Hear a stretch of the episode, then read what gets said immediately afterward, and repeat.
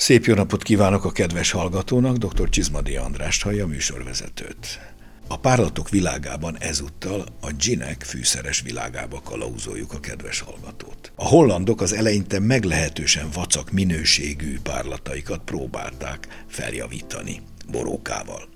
Az italt Jenevernek nevezték el, mások Genevernek is ejtik, és ez került aztán el és honosodott meg Angliában, ahol a Jeneverből gin lett. A hollandok állítólag ma is készítenek, persze most már sokkal jobb alapanyagból Jenevert, ez tekinthető a ginek archetipusának. Ha definiálni próbáljuk, hogy mi is a gin, azt mondhatjuk egy olyan szeszes ital, amelyet mezőgazdasági eredetű etilalkoholból borókabogyó ízesítéssel állítanak elő, és az alkohol tartalma legalább 37,5 százalék. Mivel egyéb szigorító szabály nem látszik, ez szerint, ha valami jobb alkoholba borókát keverünk, azt már nevezhetjük is akár ginnek. Nos, közel járunk az egyik lehetséges verzióhoz. Persze adható hozzá mindenféle aromásító anyag, de a borókának kell dominálnia. Az előállítása is több módon lehetséges. Családfája elég bonyolult, főleg ha hozzátesszük, hogy a legújabb korban kicsit a sörökhöz hasonlóan valóságos forradalma van a gin készítésnek, és se szeri, se száma az újabb és még újabb titkos összetételű egyre izgalmasabb gineknek. Már mi, magyarok is beléptünk e mozgalomba. Egyre több díjat nyerünk a nemzetközi megmérettetéseken is. A mai adásunkat a ginnek szenteljük és meghívott vendégünkkel megpróbáljuk körüljárni és tisztába tenni a ginnel kapcsolatos tudnivalókat. Tartsanak velünk, szabadítsuk ki a szellemet, ezúttal a gines palackokból. Köszöntöm mai vendégünket, dr. Dámosi Bálintot, aki többszörösen is érintett a ginek világában, főként, mint az első magyar kézműves gin, az Opera Gin megalkotója, az első gin lepárló alapítója, aki mellesleg Gin Kovácsnak is nevezi magát. Köszöntöm a kedves hallgatókat. Bálint, hogy lett a Jeneverből gin végül, és mi is ennek a pontosabb története? Ugye a történet az valóban német alföldön kezdődik, Hollandia-Belgium részein, ugye protestáns terület. E, tudjuk, hogy akkoriban, 16. századot írjuk, nagyon hidegek voltak a telek, egész más klíma volt, mint ma, és hát elég kevés élelem volt ott azokon a vidékeken. Az emberek viszont nagyon szerettek párlatot inni, úgyhogy elég sokat pároltak le igaziból rossz minőségű gabonát, kukoricákat, krumplikat, úgyhogy mindent, amit nem tudtak megenni, azt lepárolták. És megitták. És megitták megitták, de rájöttek, hogy nem olyan nagyon finom az íze, úgyhogy elkezdtek valamit nézni, mivel lehetne ízesíteni, és így esett a választás a borókára, ugyanis azt másra nem nagyon lehetett használni, ott termett az erdőben, és nagyon tökéletes arra, hogy a rossz alkoholokat elfedje. Úgyhogy ebből lett a Genever, vagy ugye amelyik vidéken éppen járunk Genever, kicsit előre szaladunk az időben, 17. század vége, ugye aki történelmből figyelt, tudja, hogy egy holland király lett az angol király, Orániai Vilmos, ha jól tudom, harmadik Vilmosként az angol e, dinasztiákban, és ő magával vitte ezt az italt, ami egy jó döntés volt, mert akkoriban ugye protestáns királyként Franciaországgal nem volt túl jó a viszony, de egy elég illusztris király volt a francia trónon, nagyon katolikus, 14. Lajos, és az angolok két kedvenc itala az nem került el Angliáig egy embargó miatt, nevezetesen a konyak ármányák, illetve ugye a bordói borok, úgyhogy az angol nemességnek valami mást kellett adni, inni. Hát nem annyira örültök, hogy a Genever lett a helyettesítő termék, de, de királyokhoz való hűség révén azt mondták, hogy elfogadják, és elkezdték ezt inni és hát meghonosodott. Egy 37,5 térfogad százalék alkoholtartalmú italról van szó, ami dominánsan boróka ízű. És ez egy nagyon fontos fogalom meghatározás, mert szemben több alkoholfajtával nem az eljárásmódot definiálja, hanem a végtermék ízét.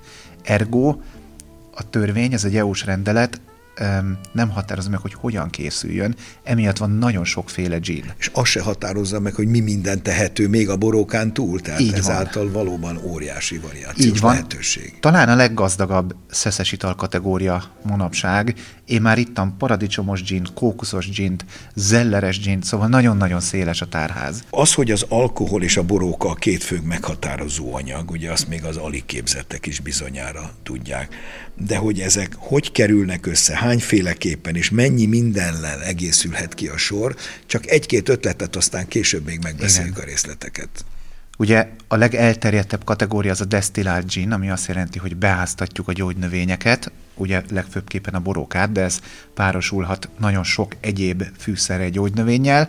Ugye egy nagyon híres német gin 47 féle fűszert tesz bele, ugye Monkey 47 a neve, de általában ez ilyen három kötőjel öt, van, aki tizet tesz bele, mi az operába egyébként 12 féle fűszert teszünk bele, és újra desztiláljuk. Ez a leggyakoribb módszer, de olcsóbb ginnek készülnek úgy, hogy aromát teszünk bele. Ezt akartam épp mondani, hogy természetes anyagok, de természetes azonos aromák is használhatók. Elvileg miután nincs semmilyen törvényi korlát. Így van. És ezért is van az, hogy van gin 2000 forintért, meg 20 ezer forintért, mert nagyon sokféle az előállítási módja. Az alappárlat, amibe áztatunk, illetve desztillálunk, az mi lehet? Elvileg bármi lehet, itt, itt sincs határ. Azt Igen. Zömmel gabonaféle.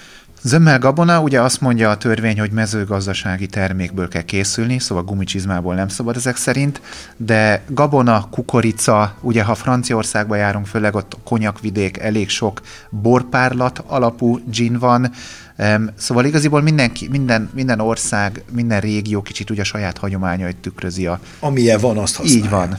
Az oszlopos vagy a kisüsti lepárlási mód? Mert ugye ez a két alapvető Igen. mindenféle párlatnál itt is játszik ez szerepet, hogy ilyen vagy olyan, vagy mindkettő él?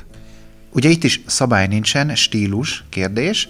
Tehát ki ki eldöntheti, Így milyen van. módon akarja. Kicsit megint minden vidék, minden régió azt használja, ami neki van. Mi egy pálinka lepárló berendezést használunk, kicsit ezzel is tükrözve, hogy ez egy magyar gin, ugye egy, egy hagyományos... Ez kisüstöt jelent? Ez egy kombinált kisüsti, ez a legelterjedtebb pálinka lepárló, amit manapság itthon használnak, ez tükröződik a stílusban is. Ugye a pálinkának fontos, hogy zamatos legyen, a gyümölcs ízeket, illatokat kommunikálja, közvetítse, ezért mondják, hogy a mi ginünk egy kicsit testesebb, mint a többi gin, egy kicsit zamatosabb benne a boróka, egyébként ezért jó olyan koktélokhoz, ahova vermut kerül, mert a vermut egy nagyon erős ízű testes valami. Ez egy stílus, de az ember elmegy Dél-Franciaországba, ott valószínűleg, főleg Ármányák vidék, ott valószínűleg oszloposan készül.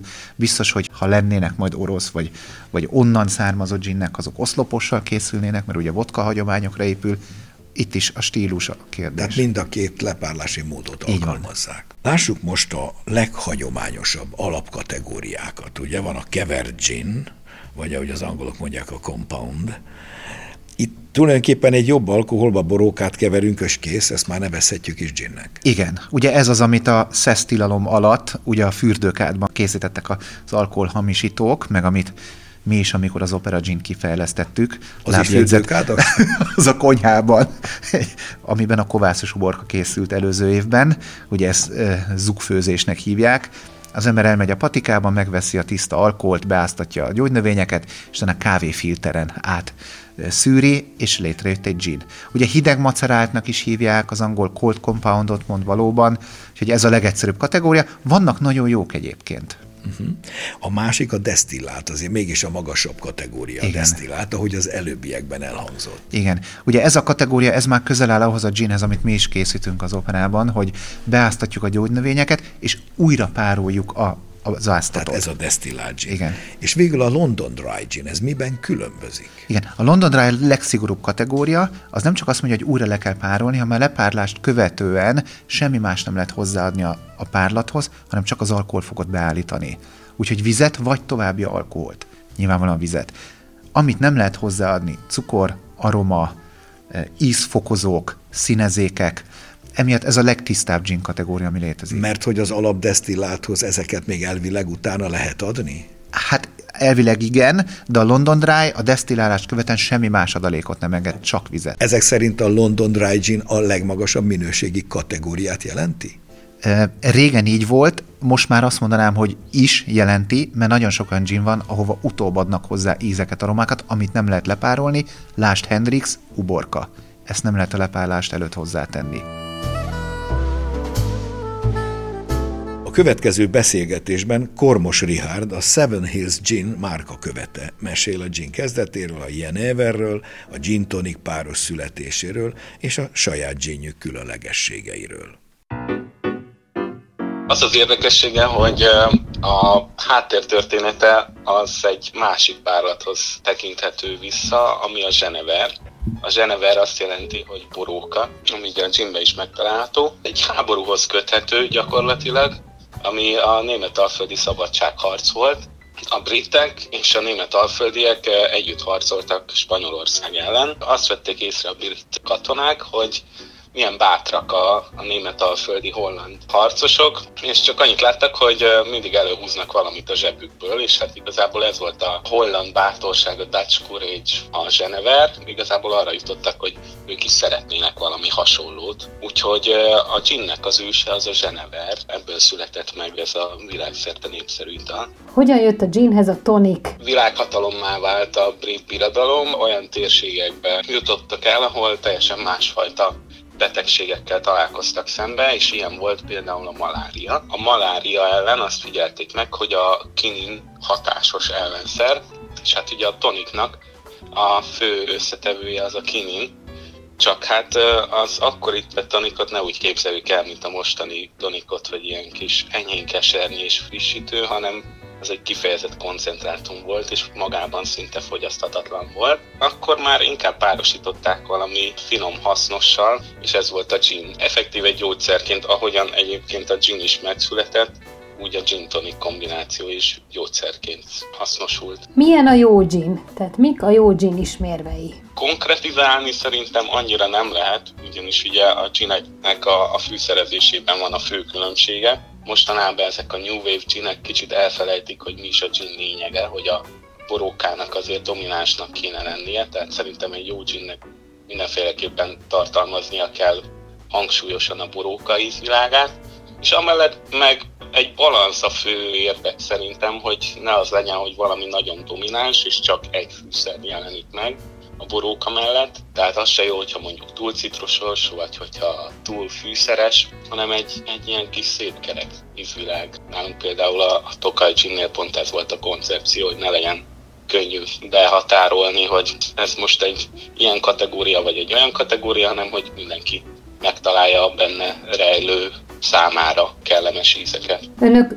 több díjat nyertek nemzetközi szinten is a ginjükkel a Seven Hills Tokai Ginnek mi a specialitása? Ami különlegessé teszi, az nem csak, hogy több mint 20 fűszerből pontosan 21 fűszerrel van ízesítve, ami azért egy elég komplex ízvilágot teremt, hanem a különböző technikai eljárások is. Van benne fermentatív aromatika, ami egy elég különleges eljárás, annak az a lényege, hogy van két olyan fűszerünk, a bodza és a furmint levél, amit külön fermentálunk, tehát külön erjesztjük, és külön pároljuk le, és később adjuk hozzá, amitől egy sokkal komplexebb ízvilág születik meg. Igyekszünk olyan fűszereket is használni, ami nem található meg mind a 6000 gymbe a piacon. Például a fekete ribizli, vagy a zemplényi erdei fenyőrügy még olyan korában leszedve, amikor még friss zöld ropogós, nem túl gyantás, vagy például a répa mag, ami segít igazából az ízeket összerántani, tehát nem feltétlen azért választ az ember egy fűszert, mert hogy csak az íze, hanem hogy az ízek hogy dolgoznak együtt össze. Jó a gint magában fogyasztani?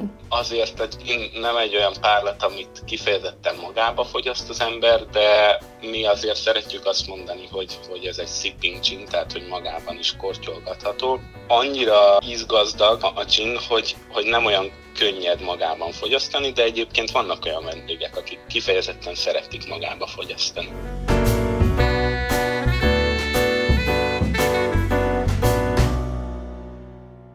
Elvileg a vonatkozó szabályozás igen megengedő, mint azt már említettük, tehát elvileg bármilyen növényi anyagot fel lehet használni, nincs korlátja, ebből adódóan a variációs lehetőségek szinte végtelenek. Fűszernövények, gyümölcsök, gyógynövények, stb. minden egyebek használható. Mit vagy miket szoktak leginkább használni a gin készítéskor, vagy egyáltalán kimutathatók-e bármilyen tendenciák e téren? Annyit még tudni kell, hogy a gin történet egy kicsit meghatározza az, hogy milyen fűszerek kerültek bele, ugyanis a gin ugye Londonban készült az elején, főleg ugye a 18. század, és azokat a fűszereket tették be, ami a gyarmatokról érkezett Londonba. Ergo a második leggyakoribb fűszer, és szerintem alig van a gin, amiben nincsen ez a fűszer, az a koriander mag, és sokan abban a tévedésben vannak, hogy a gin azért citrusos, mert citromot, vagy citromhéjat, vagy egyéb citrust tesznek bele. Nem. A koriander magot elrágjuk, lime íze van. Ettől citrusos a gin. Ugye történetileg 18. század nem lehetett citromot tenni a ginbe, hát az annyira drága lett volna, nem is áll el a citrom, koriander maga viszont igen. A koriander maga második leggyakoribb, a harmadik leggyakoribb kategória, itt már több fűszerről beszélünk, a gyökerek. Uh-huh. Mi a háromfélét teszünk, ugye angelika gyökér, édes gyökér, igenis iris gyökér, édes gyökér a legédesebb természetes alapanyag. Ugye a gyökér a mi ginünk esetében mi egy édesebb alapalkolt használunk, ellensúlyozza száraságával az alkoholédességet. De egyébként inkább úgy testet ad, mélységet ad. A harmadik kategória az meg kicsit úgy az ízesítése. Itt már abszolút a szeszfőző fantáziájára van bízva, hogy mit tesz mellé. Lehetnek citrusok, lehetnek virágok, lehetnek egyéb gyümölcsök, sőt lehetnek most már zöldségek. Úgyhogy a harmadik kategória az az, ami meghatározza a ginnek kicsit ugye az egyediségét. Mi magyar ginként néztük, hogy Magyarországon mi lehet érdekes. Mi választottunk egy a magyar konyhában elterjedt erős ízzel rendelkező fűszert, a mákot, nagyon jól működik, Londonban mindig azt mondják, hogy mekkora találmány. Ők a mákot máshogy ismerik. Ők mákonynak. Igen. És az az, az illat profilt meg úgy bővítettük, hogy levendulát használunk fel. Szóval ez a kettő egyébként nagyon jól harmonizál, de kicsit ezt tükrözi a mi ginünknek az eredetét, hogy innen a Kárpát-medencéből származik. Ugye mi vagyunk a világ első vagy második legnagyobb mágfelhasználója. Ugorjunk vissza egy picit a történelemben. Ugye a 18. század táján egy valóságos gin őrület tört ki Londonban, mondhatjuk. Beszéltünk arról, hogy a király magával vitte a gint, hát eléggé megtetszett, nem is csak a nemességnek, hanem úgy a széles a néprétegeknek is. is, és elkezdtek otthon ginneket főzni, ugye beszéltünk a hidegáztatott ginről, elég gyorsan lehet gin készíteni, alkohol, boróka, fürdőkád, hát a boróka az idővel elmaradt terpentin lett helyette, hasonló az íze, kicsit más a hatása, vannak olyan feljegyzések, aki esetleg Londonban jár, és a Beefeater Múzeumban ellátogat, mindenkinek ajánlom. Ott van két szoba, ami ennek van szentelve. Állítólag London minden negyedik házában illegális gymfőzés történt. Ugye annyira ittas volt a nép, hogyha hatóságok sem tudtak ezzel mit kezdeni, és kb. 30 évig tartott, amíg úgy kordába tudták zárni ezt az egészet. Tudni kell, hogy a gint akkoriban nem úgy itták, mint ma isszuk, hanem pintban itták, szobahőmérséklet is cukrozva. És igazából ez a kategória volt az oltom, egy kicsit édeskésebb, némi hordó érleléssel, ami egy szükségszerűség volt, mert nem lehetett máshogy tárolni. Ma már egy úgymond kikopófélben lévő Még kategória. Létezik. Lehet kapni egy-két nagy gingyár néha ilyen külön kiadásként kiad. Érdemes megvenni, megkóstolni, nem hiszem, hogy nagy jövője van az oltomnak, de... A nosztalgiázó kedvéért. Igen, igen, igen. Aztán volt itt a slow gin, ami meg, ott meg kökény, ha jól emlékszem. Ugye a slow gin a névben használja a gint, mert egy külön kategória, de igazából egy likőr. Valójában. Már nem éri el a 37,5 százalék térfogat. Éppen ellentétként ott van a tengerészek névje, ami viszont a, mondhatni egy igazi gatyaszaggató. Ugyanis az volt a probléma, hogy mindenhova szállították a gint, és hogyha vala léket kapott egy hordó, akkor a puskapóra ráfolyt a gin. Na most rájöttek egy idő után, hogyha 57 alkoholfok felett van, akkor még azért begyullad a puskapor, akkor is a ráfolyt a gin. Emiatt megemelték az alkoholfokát. Úgyhogy a találatot kapott a, nem tudom, a angol hadihajó, akkor még mindig puskapor megmaradt, akkor is ráfolyt a gin. Érdemese érlelni a gineket, és ha igen, akkor miben? Szerintem igen, érdemes, és vannak is nagyon jó ginnek, ugye nem akarok hazabeszélni, de mi elkezdtünk egy sorozatot, a úgynevezett The Winery Collection. Minden évben egy magyar, vagy igazából két magyar borászal összeállva készítünk egy-egy hordó érlel gint. Ugye Balasa Istvánt választottuk tavaly, idén Kovács Nimródot, Szerintem egy nagyon érdekes ital, egyben tükrözi a hordónak a ízeit, aromáit, és ez párosul a gin fűszerekkel. Fantasztikus ital, keverve is, meg tisztán is lehet fogyasztani. Ráadásul ezek olyan hordók, amik előzetesen valamilyen van. nemes bor éred Asszú volt tehát... benne, Kovács Nimroddal egy batonás árdoné hordót használtuk fel, úgyhogy nagyon-nagyon érdekes termékek. A következő percekben Varsányi Ferenc, az Opera Gin márka követte, a ginek felhasználásába avat be minket, szólóban és koktélokban, és bemutatja, hogy a gin tonikon túl is van világ.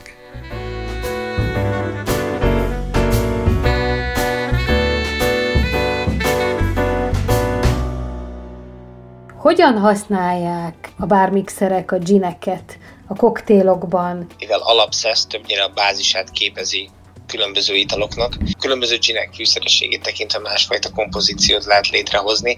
Leginkább ugye alapvetően, ahol ki tud érződni magának a ginnek a kifejező képessége az a martini variáció italok, amik igazából csak egy base spiritből és minimális vermut hozzáadásával, vagy vermut pohár átmosásával alkalmazzák többnyire.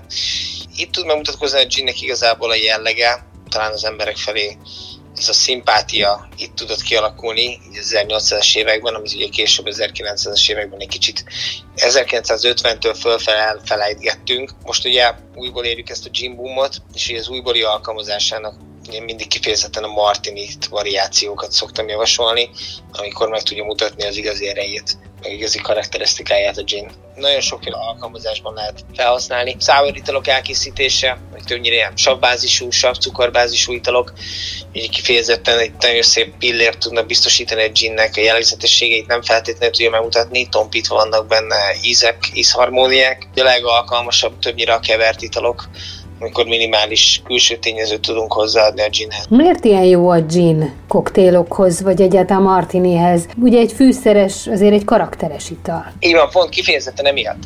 Tehát ugye nagyon sok tévhit van azzal kapcsolatban, hogy jégen fogyasztva a kortyolgatós italok, ezek többnyire ugye a rumok, konyak, whisky, tehát ugye általában a brown spiritiket szokták annak tekinteni, hogy ez egy olyan fajta stílust ad neki, hogy egy elegáns pohárban egy ékockával, vagy ékocka nélkül, akár hűtve tudják visszaadni azt az érzést, amit, amit így képviselnek. Ha belegondolunk, akkor mivel a gin, sőt nagyon sokfajta gin több fűszerből áll, az Opera gin ugye 10 fűszerből, de mondjuk mondunk egy Monkey 47, ami 47 fűszerből, azért gondoljunk bele azt a fajta komplexitást, nem lehet úgy leegyszerűsíteni, hogy ez csak egy támpont tud lenni italok elkészítésével kapcsolatban. A népszerűség igazából a összehangolt fűszerarányokon, ugye lepárló a kreativitásán szokott múlni. Ugye régebben, 1800-es években, visszatérve, amikor ugye a gin az aranykorát élte, azt lehet mondani, hogy az emberek tisztán fogyasztása a gin felé sokkal inkább jellemző volt, mint manapság. Én mindig azt szoktam javasolni, hogy alapvetően spiriteket úgy érdemes fogyasztani, még tisztán kóstoljuk, hiszen a spiritet azért találták ki első körben, nem azért, hogy keverjük össze valamivel, hanem hogy tiszta élvezetet tudjon nekünk nyújtani. A gin komplex fűszerhalmaza ezt meg tudja adni, ezért érdemes ugye, vagy tisztán fogyasztani, vagy minimális keveréssel, másfajta alapanyagok hozzáadásával. A gin tonic az borzasztó? Kirázza a hideg tőle? A szakembert? Nem, nem. Gin tonic egyáltalán nem. Ugye nevezhetjük a gin tonicot a long drinkeknek az apjának. Tehát először karbonizálni kellett a vizet, 1700-es éveknek a végén tettek meg, dr. Schweppé, svájci kemikus, és utána ez megtörtént, utána a tonikos vizet karbonizálta Thomas Henry, egy német kemikus 1800-as éveknek az elején.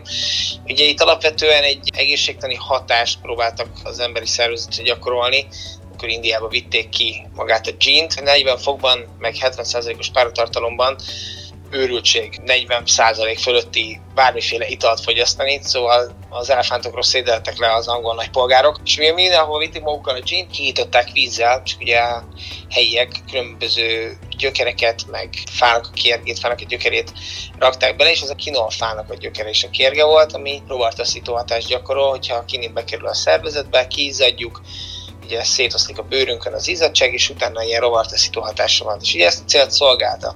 Később ez a kesernyés, utána majd már különböző savak, cukrok hozzáadásával egy nagyszerű tonik tudott előállni, ez az 1900-es évek elején, és mivel az első long drinkek közé tartozik, sőt az első long drink, a gin tonic, ezért abszolút egy jellegzetes alapja a mai long drink kategóriának, vagy koktél kategóriának. Én azt szoktam javasolni, hogy egyfajta gin, egyfajta tonik, általában nem vízesített tonik, minimális gárnis nélkül, szinte semmiféle díszítőelem, citrus, minden nélkül. Gin tonikot is régen úgy fogyasztották, hogy volt a gin, volt a tonik, egy darab nagyobb jégkockát helyeztek egy csőpohárba, és így fogyasztották, mert ezt tudja megmutatni azt, hogy igazából mire képes ez az ital.